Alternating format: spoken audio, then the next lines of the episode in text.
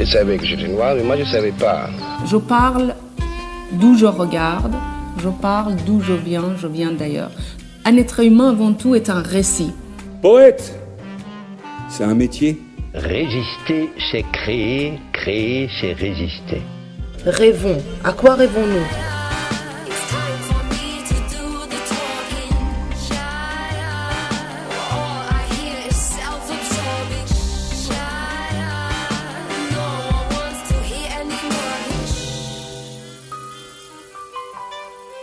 Kobo by Fnac présente La couleur des mots, une série originale d'Alexandre Hérault et Claire Almerac, réalisée par Écran Sonore et produite par Kobo.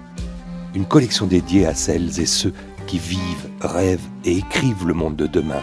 Un monde ouvert, libre, humaniste et riche. Un monde dans lequel ils et elles ont choisi les mots pour avancer, pour construire leur propre chemin, échapper aux clichés et aux étiquettes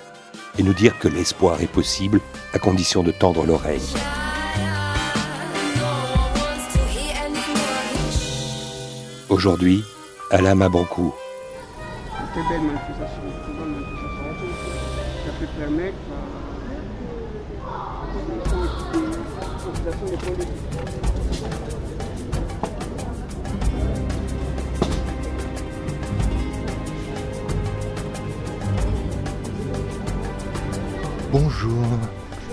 Qui fait sa folie d'encre euh, ce soir? Alain Mabankou.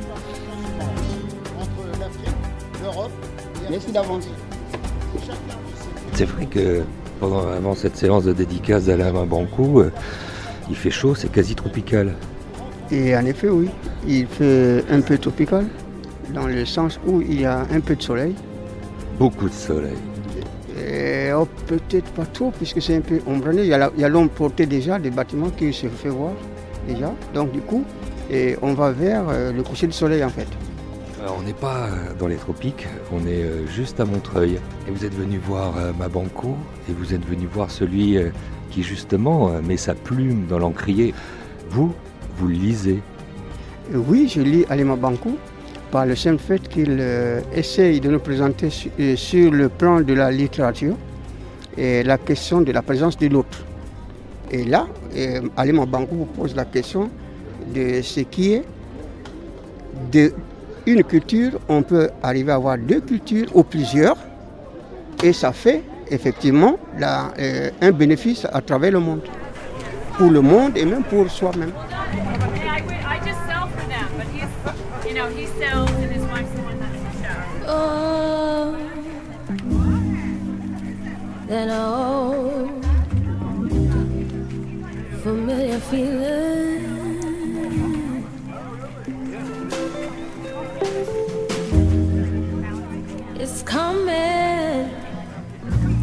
Mon Amérique, c'est une terre où les exilés sont devenus les portes-étendards de la nation et sa fierté. Le journaliste hongrois Joseph Pulitzer, qui a donné son nom au prix littéraire le plus prestigieux du pays, l'allemand Levi Strauss, qui a rhabillé le monde entier avec son invention du blue jean, le physicien Albert Einstein, symbole de l'errance tour à tour apatride, italien, suisse, australien, belge et américain. Certes, j'appartiens à la génération d'écrivains africains qui a migré en France dans les années 1990, mais je me sens désormais proche des voix du monde qu'aiment à faire entendre les États-Unis. Oui, J'écris sur mon Amérique depuis mon balcon californien où la vue porte loin jusqu'au bistrot du quartier Max Dormois à Paris ou encore dans la maison en planche de ma mère dans le quartier Vongo à Pointe-Noire. Ici, je me suis fondu dans la masse. J'ai tâté le pouls de ceux qui ont ma couleur et de ceux qui sont différents de moi, avec lesquels je compose au quotidien. Certains lieux de la Californie et du Michigan me souffrent leur histoire car je les connais intimement. D'autres me résistent. Il me faut quelquefois excaver longtemps pour voir enfin apparaître leur vrai visage. Mais ce périple n'a de sens que s'il est personnel, subjectif, entre la petite histoire et la grande, entre l'immense et le minuscule, et peut-être même que, sans le savoir, j'entreprends ici ce que je pourrais qualifier d'autobiographie américaine, entre les mirages de l'imaginaire, les rebondissements de l'insolite, la digression de l'anecdote et la crudité de la réalité. Ainsi va mon Amérique. Cette Amérique, ces rumeurs d'Amérique qui sortent chez Plomb en cette rentrée littéraire à la Mabanco attirent vos lecteurs, vos lecteurs qui vous suivent depuis 1998, et tous ces romans, et tous ces prix, et toutes ces distinctions, depuis Mémoire de Porc-Épic, ah, le prix Renaudot, jusqu'à 2016, il y a quatre ans, ce discours d'introduction au fameux collège de France que vous aimez bien dire aussi et rappeler qu'il était le collège royal en 1530 pour cette leçon inaugurale de littérature. Vous étiez invité, vous étiez le premier romancier et là il s'est dit, il s'est tissé des choses. Euh, on peut revenir sur cette leçon inaugurale? Oui, c'était, c'était une leçon inaugurale très importante pour euh, ce qu'on appelle les lettres venues du continent africain. C'est pour ça que j'avais intitulé euh, cette leçon inaugurale Lettres noires des ténèbres à la lumière. On venait de me nommer professeur euh, au Collège de France, euh, à la chaire de la création artistique, et de ce fait, j'avais décidé que c'était l'occasion pour faire chanter enfin l'Afrique au Collège de France, puisque il n'y avait pas un cours de littérature africaine ou d'histoire africaine ou de l'Afrique au Collège de France depuis le XVIe siècle qu'on se souvienne que le Collège de France a été créé en 1530 et que euh, la première fois qu'on y enseigne la littérature africaine, c'est en 2016. Vous voyez que se sont passés euh, beaucoup de siècles pour cela et ce discours devait faire non seulement le bilan, la somme de ce que nous savons aujourd'hui de la littérature africaine ou des cultures africaines, mais ça devait aussi ouvrir vers l'Europe. C'est pour ça que dans ce discours, j'avais démontré comment la littérature africaine, par exemple, est la fille directe des littératures européennes. Les Africains ont écrit en français parce qu'ils ont lu la littérature française, la littérature exotique, la littérature des expéditions, la littérature coloniale.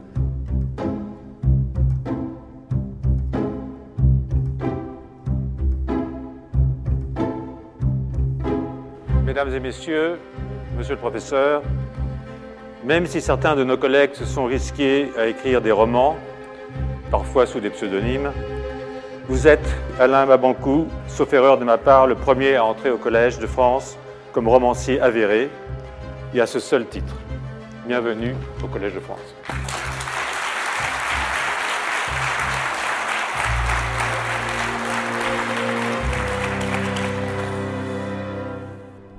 Professeur Alain Compagnon vous introduit. Et puis, euh, il ne manque pas de dire tout ce que vous avez d'atypique dans le paysage. Et puis, et puis, surtout, euh, vous lui répondez que vous n'êtes pas là parce que vous êtes noir. oui, parce que quand on était venu me chercher pour aller enseigner au Collège de France, je voulais m'assurer sincèrement que c'est pas parce que j'étais noir qu'on m'avait embauché ou c'était pas parce que j'étais noir pour faire un peu de, de, diversité.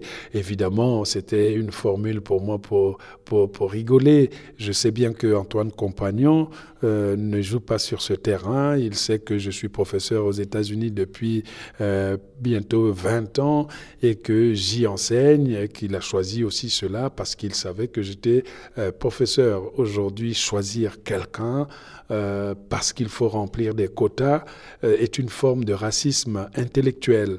Tous ceux qui disent, ouais, ici, là, ah, il nous faut quand même un noir et une femme et un, un handicapé, c'est une forme de discrimination. Prenez les compétences. Je veux dire que si quelqu'un est compétent et qu'il est paralytique, vous le prenez. Si quelqu'un compétent, il est noir, jaune, bleu ou quoi, vous le prenez. Mais vous ne devez pas décider au préalable que non, on va ouvrir ça, mais on réserve telle place au noir, au jaune, au blanc.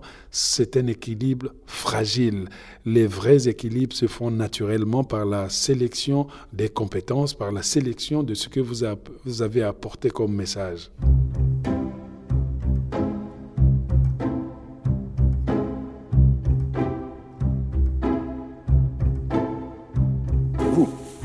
Alain Mabankou, que voici, et qui est né au Congo-Brazzaville il y a 50 ans.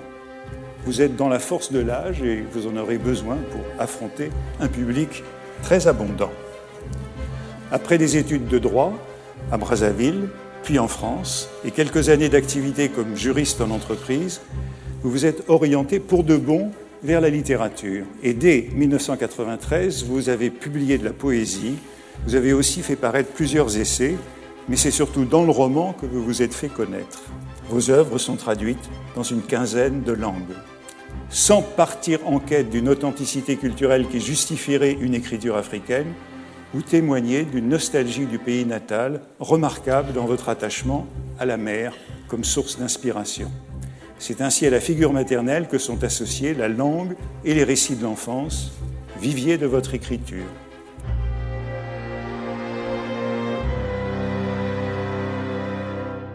Alain Mabankou, quand vous racontez cette anecdote au Collège de France devant à la fois vos pères et tous ceux qui sont venus, il y a même des bruits d'enfants au fond, on sent que c'est le Black Bazar quand même hein, euh, au Collège de France à cette, à cette, euh, sur cette date du 17 mars 2016. Euh, vous, vous, vous, avez aussi en tête que, que vous n'avez eu de cesse de dire que quand même cette histoire-là, il y a une crispation lorsque la couleur est au cœur du débat ici en France, ce qui est peut-être moins le cas aux États-Unis où vous enseignez. Oui, il y a la crispation. C'est difficile de parler de la couleur en France parce que les principes constitutionnels ont effacé justement cette sorte de discrimination, hein, au moins sur le papier si vous êtes français, vous êtes censé être égaux. Hein, euh, pas de race, pas de religion, nous sommes tous pareils, euh, etc. Pas de statistiques ethniques. Voilà, pas de statistiques ethniques, ce qui n'est pas le cas pour les États-Unis, tout simplement parce que les États-Unis est un territoire de peuplement. Tout le monde est venu de partout et on a créé une nation de superposition ethnique. Et là-bas, on identifie les gens selon leur couleur ou leur, leur culture, ce qui n'est pas le cas en France. Le Mid Wilshire, le quartier du Mid Wilshire. Là où vous habitez à Los Angeles. Le Mid Wilshire, où j'habite à Los Angeles, est en pleine expansion urbanistique. Le bâtiment dans lequel je réside a été érigé il y a seulement deux ans par un promoteur immobilier coréen. Ce qui me rassure ici, c'est bien le rapport avec la race qui n'a plus rien à voir avec celui de Santa Monica. Le dernier recensement fait état de seulement 36% de blancs, 22% de noirs, 20% d'asiatiques, également 20% de latinos et 4% d'autres races. Qu'est-ce à dire? Pour répondre les mots de Humberto, mon ami mexicain qui gère une station essence du côté d'Olympique Boulevard où je m'arrête une ou deux fois par semaine, les blancs deviennent minoritaires lorsqu'on additionne les autres races. Humberto estime que ces races symbolisent l'Amérique d'aujourd'hui, voire de demain. En Californie, comme d'ailleurs dans les autres États les plus diversifiés du pays, le Texas, Hawaï, le New Jersey, New York et New Mexico, cette vision arithmétique des races est largement prise en compte au moment des élections, d'où la cour empressée que leur font les politiciens. Candidat démocrate à la prochaine élection présidentielle, Mike Bloomberg, par exemple, ancien maire de New York, promet même aux Noirs et aux Latinos la gratuité des études, l'accès à la couverture sociale et une politique agressive afin que ces populations rattrapent leur retard dans le partage des richesses. Malheureusement pour Bloomberg, les Noirs et les Latinos new-yorkais bien placés pour savoir comment il a géré leur ville en appellent massivement au rejet de sa candidature, lui reprochant entre autres la mise sous surveillance de la communauté musulmane après les attentats du 11 septembre 2001 la marginalisation des minorités dans des zones de logement très excentrées au profit d'une gentrification de New York, sans oublier les arrestations répétées de Noirs pour consommation ou trafic de marijuana.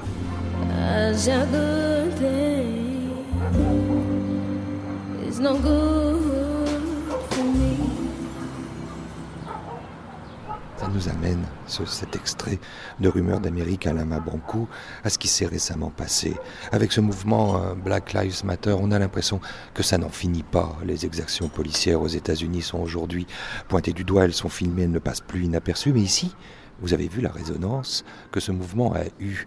Euh, comment et profitons là du fait que vous êtes installé depuis 20 ans et que vous la scrutez, cette Amérique, cette Amérique à vous aussi.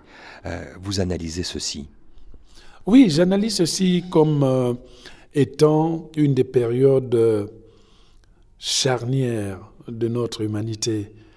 Les Black Lives Matter est un mouvement plutôt social, un mouvement plutôt de la rue. Si je le dis, c'est pour distinguer un peu les Black Lives Matter des mouvements des droits civiques des années 60. Les mouvements des droits civiques des années 60 étaient portés par des personnages, les Malcolm X, les Martin Luther King, les James Baldwin, les Mohamed Ali, euh, aujourd'hui les Farrakhan, etc. On avait comme un leader qui amenait tout un peuple comme pour traverser pratiquement le Nil et pour le libérer. On avait foi en Malcolm X, on avait foi en Martin Luther King, mais la curiosité, c'est que la plupart de ces leaders ont été abattus. Martin Luther King abattu, Malcolm X abattu, etc. Les exemples étaient là. Il suffisait à l'Amérique blanche d'abattre le leader pour étouffer l'élan.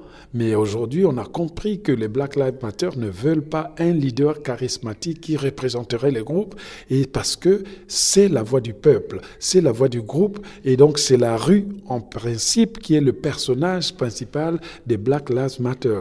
Et cette rue, elle est métissée. C'est pour ça que vous allez regarder très bien que dans ce mouvement, il y a autant de blancs que de noirs, parce que les blancs de la nouvelle génération ont compris qu'ils ne peuvent pas eux-mêmes être des gens euh, tranquilles qui vont de l'avant sans pour autant qu'autour d'eux, ils puissent euh, euh, se préoccuper de ce qu'on est en train de prendre pour des gens qui n'ont pas une certaine humanité. Donc l'analyse que je fais de ça, c'est que l'écho est arrivé jusqu'en en France, parce que la France aussi a ses problèmes avec ce qu'on appelle les Noirs de France qui sont ici. Et la proximité entre les Noirs américains et les Noirs de France, c'est que les deux veulent qu'on puisse les considérer comme des citoyens vraiment euh, à l'intérieur de la nation, des citoyens entiers, des citoyens à part entière et non des citoyens entièrement à part, comme on dirait. Alama Banco, c'est que quand vous êtes aux États-Unis, on vous appelle ceux qui ont la même couleur de peau que vous, mon frère, mhm. mais vous savez que ça s'arrêtera là et que vous ne l'êtes finalement pas. Oui, parce que c'est une, une sorte de mot de ralliement. Mon frère, my brother, deux Noirs se rencontrent, ils se considèrent comme frères. Les Américains, ils ont la même culture, les Noirs américains. Ils ont la culture du déplacement. Ils ont la culture de la traite négrière qui les a ramenés jusqu'à là-bas, de force qui les a déportés là-bas. Ils ont créé une histoire commune. Ils n'ont plus une variété de langues. Ils n'ont qu'une seule langue, c'est la langue, euh, euh, l'américain, et puis peut-être l'argot des banlieues, etc., etc. Mais ils n'ont pas comme les, les, Africains, par exemple, ou les Noirs de France, euh, une multitude de langues qui viendraient d'Afrique. Même les Noirs de France, leurs parents parlent au minimum 4-5 langues de leur pays. Ce qui fait qu'il y a une volonté peut-être d'élargir les choses. Mais quand on analyse la situation, par exemple, des Noirs de France, si vous prenez celui qui est originaire du Sénégal et celui qui est originaire du Congo-Brazzaville, ils ne peuvent pas se parler, ils, se parlent, ils ne se parleront qu'en français. Parce que le Congolais, par exemple, ne parle pas le Wolof et le Sénégalais ne parle pas le Lingala. On ne nous a pas appris ces langues. Donc c'est pour ça que je pense que beaucoup de Noirs de France sont pratiquement étrangers les uns aux autres ce qui est aussi le cas euh, pour, euh, dans le monde anglophone avec la langue. Tous les Noirs qui ont été colonisés ont ces problèmes d'identité. Ils pensent être des frères et des sœurs, mais par la couleur seulement. Mais en réalité, sur le plan linguistique, sur le plan des échanges des cultures, il y a encore beaucoup de choses à faire.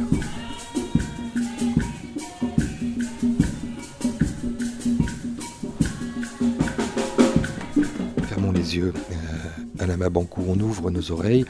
Quel est le premier bruit qui vous reste en tête de Pointe-Noire au Congo-Brazzaville où vous le, le jour en 1966 J'entends les contrôleurs de bus Hein, dans un bus rempli, le contrôleur est en train de, frapper au-dessus euh, du bus qui est en train de partir pour appeler euh, peut-être euh, les clients à se préparer à descendre pour que d'autres rentrent. Moi, je vois la foule et j'entends toujours la foule quand je pense à Pointe-Noire. J'entends le bruit des marchés, les bruits de ces bus. C'est cette clameur-là qui fait que je ne me sens jamais isolé et que j'écoute les voix de mon pays. Puisqu'on parle de littérature et qu'on plonge dans le mystère de l'écriture et surtout sa fonction première, euh, celle qui est peut-être euh, de, fertiliser le monde. Euh, je, reviens, j'ouvre ma, ma, liseuse Kobo, distribuée par la FNAC. C'est un outil pratique, il faut l'avouer. Et sur un de vos ouvrages, euh, qu'on ne peut pas passer sous silence quand on, quand on vous étudie, quand on vous rencontre à la Mabankou. C'est le monde et mon langage. Je, je, vous offre ce petit objet et, et, il faudra appuyer sur ce, sur ce bouton-là pour aller à la prochaine page. Et lecture qui commencera ici. Oh,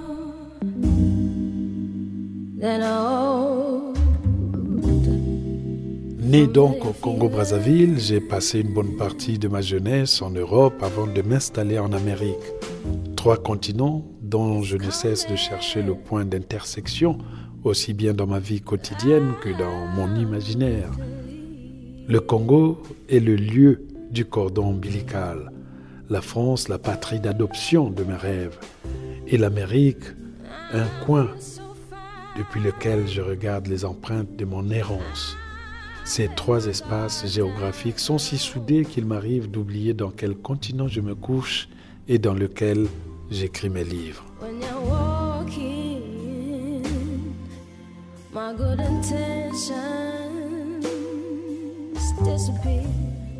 Un voyage extraordinaire où vous, euh, vous nous faites comprendre à quel point euh, vous devez à peu près tout à l'écriture. Comment ça a commencé? Mais je pense que l'écriture, euh, moi l'écriture a commencé peut-être euh, par le fait de, vivre dans une certaine euh, solitude. Je suis fils unique, ce qui est rare en Afrique, donc j'avais le père et la mère, et quand ils étaient partis, les seuls personnages avec lesquels je pouvais discuter, c'était les bandes dessinées que je lisais, c'était peut-être les livres de jeunesse que je pouvais lire à cette période-là à Pointe-Noire, la ville côtière du Congo-Brazzaville. Et par la suite, si vous lisez, discutez avec des personnages, vous êtes tenté de leur répondre. J'ai commencé à écrire comme ça des petits poèmes, des petits textes. Et depuis ce temps, depuis ce temps du collège, lycée, je n'ai pas arrêté. Donc l'écriture était pour moi le lieu où j'allais rechercher les réponses aux questions que je ne pouvais pas me poser dans la vie euh, réelle. Quel parfum? Je crois que c'est l'océan Atlantique.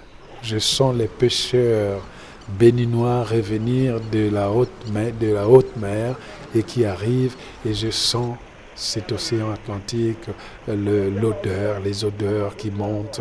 Et nous, en tant qu'enfants, nous sommes là en train d'aider ces Béninois à tirer les filets pour prendre les poissons. C'est surtout l'odeur de ces poissons, les harangues, les sanchards, euh, c'est les sols, extraordinaire moment pour un gamin de la côte sauvage.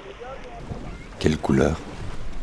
La couleur, c'est peut-être le bleu je ne sais pas pourquoi j'ai toujours pensé au bleu.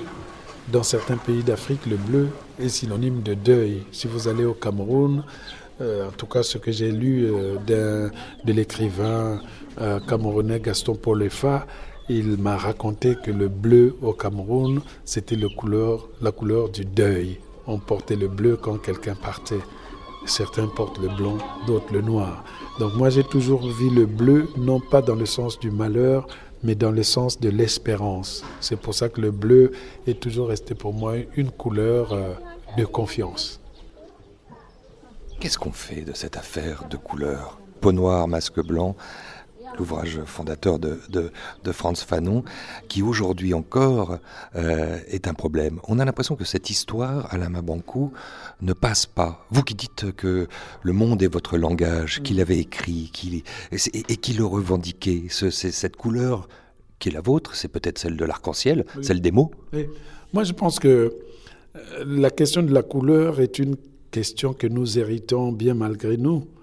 J'ai l'impression quand nous naissons, on nous fait porter des lunettes euh, de soleil et qui ne reflètent pas pratiquement la vraie couleur des choses, qui nous imposent de voir les blancs en blanc et les noirs en noir, alors même qu'il suffit que nous puissions regarder avec euh, nos propres yeux du cœur, comme on dit chez moi, pour voir que ce qui importe pour nous, c'est de faire des pas qui feraient avancer notre humanisme.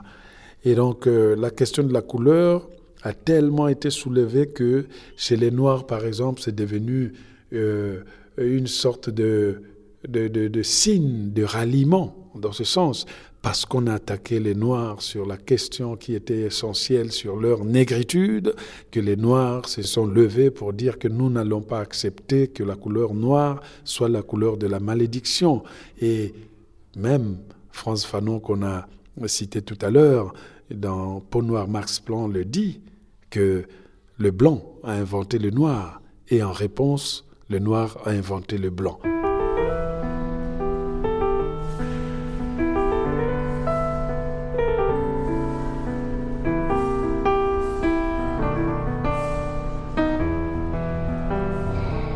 Si ma couleur de peau, que je ne troquerai pour rien au monde, est absente des textes religieux, on la retrouve curieusement chez Origène, le père fondateur de l'exégèse biblique, qui introduisit au IIIe siècle la noirceur du péché.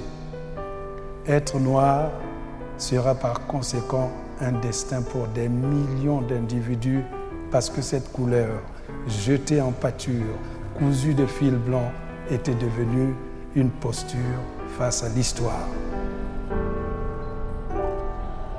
Comment, Alain Mabankou, vous vous définissez aujourd'hui Dans cette leçon inaugurale, on convoque pas mal cette, euh, souvent euh, cette date-là de 2016 au Collège de France.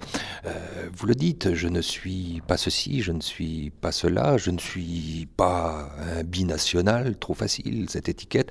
Je ne suis pas forcément ce que l'un de vos grands poètes congolais baptisait un Congolois. alors je suis qui mais je pense que je suis euh, peut-être euh, euh, celui qui est à l'intersection des, des cultures. Je sais que je suis congolais, c'est une évidence. Je sais que je suis aussi français parce que j'ai choisi cette nationalité. Je sais que j'habite aux États-Unis et que ça ne choquerait pas si je prenais une autre nationalité, parce que j'ai pas pensé que les nationalités définissaient les êtres humains. Les nationalités servent aussi à avoir simplement des certitudes euh, administratives et autres.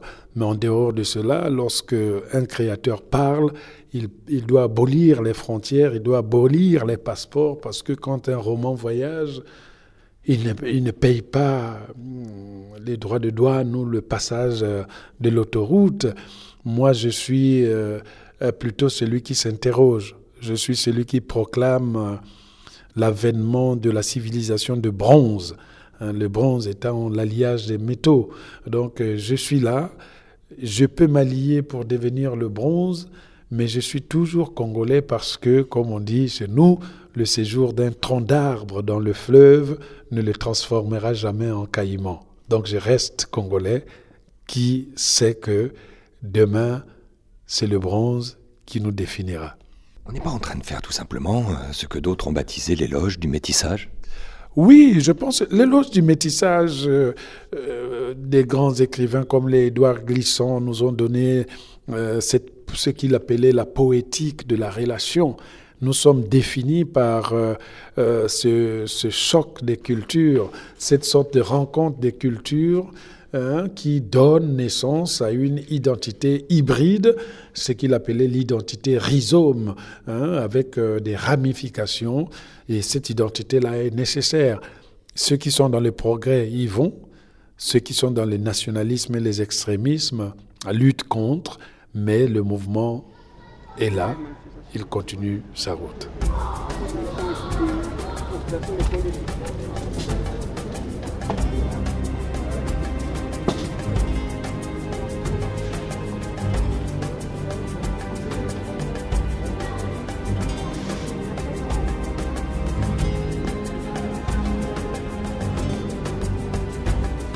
C'est dans ce sens-là que la littérature est vraiment très intéressante. Comme, euh, disons, un pilier de, toute la vie dans le monde tel que le monde marche au moment où nous parlons.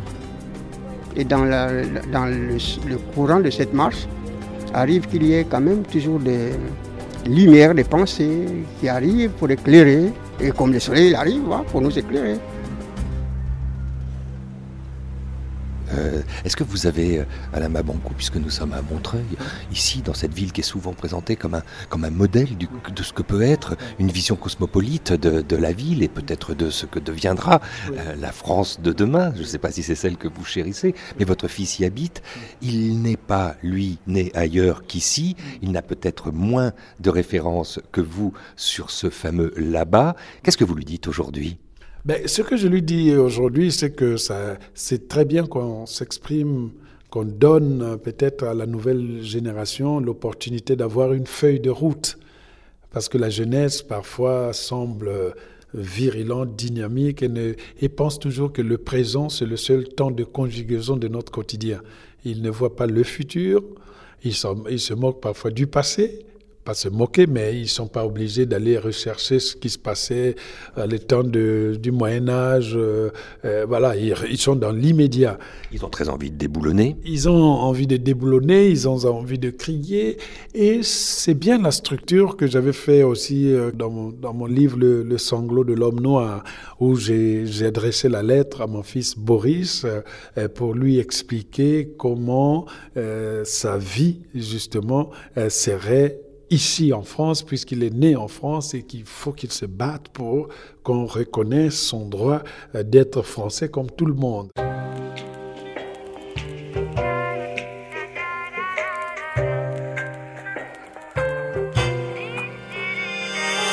C'était La couleur des mots d'Alain Mabankou, une série originale d'Alexandre Hérault et Claire Almerac, réalisée par Écran Sonore et produite par Kobo, à retrouver sur le site kobo.com et sur la toute nouvelle plateforme digitale de la FNAC, la Claque.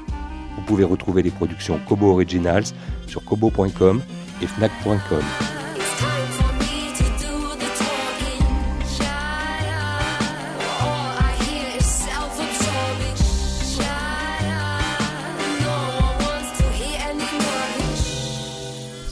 venus vous voir nombreux ce soir et vous écouter vous demandent, et souvent font la queue, une dédicace. Donc on, on peut en avoir une?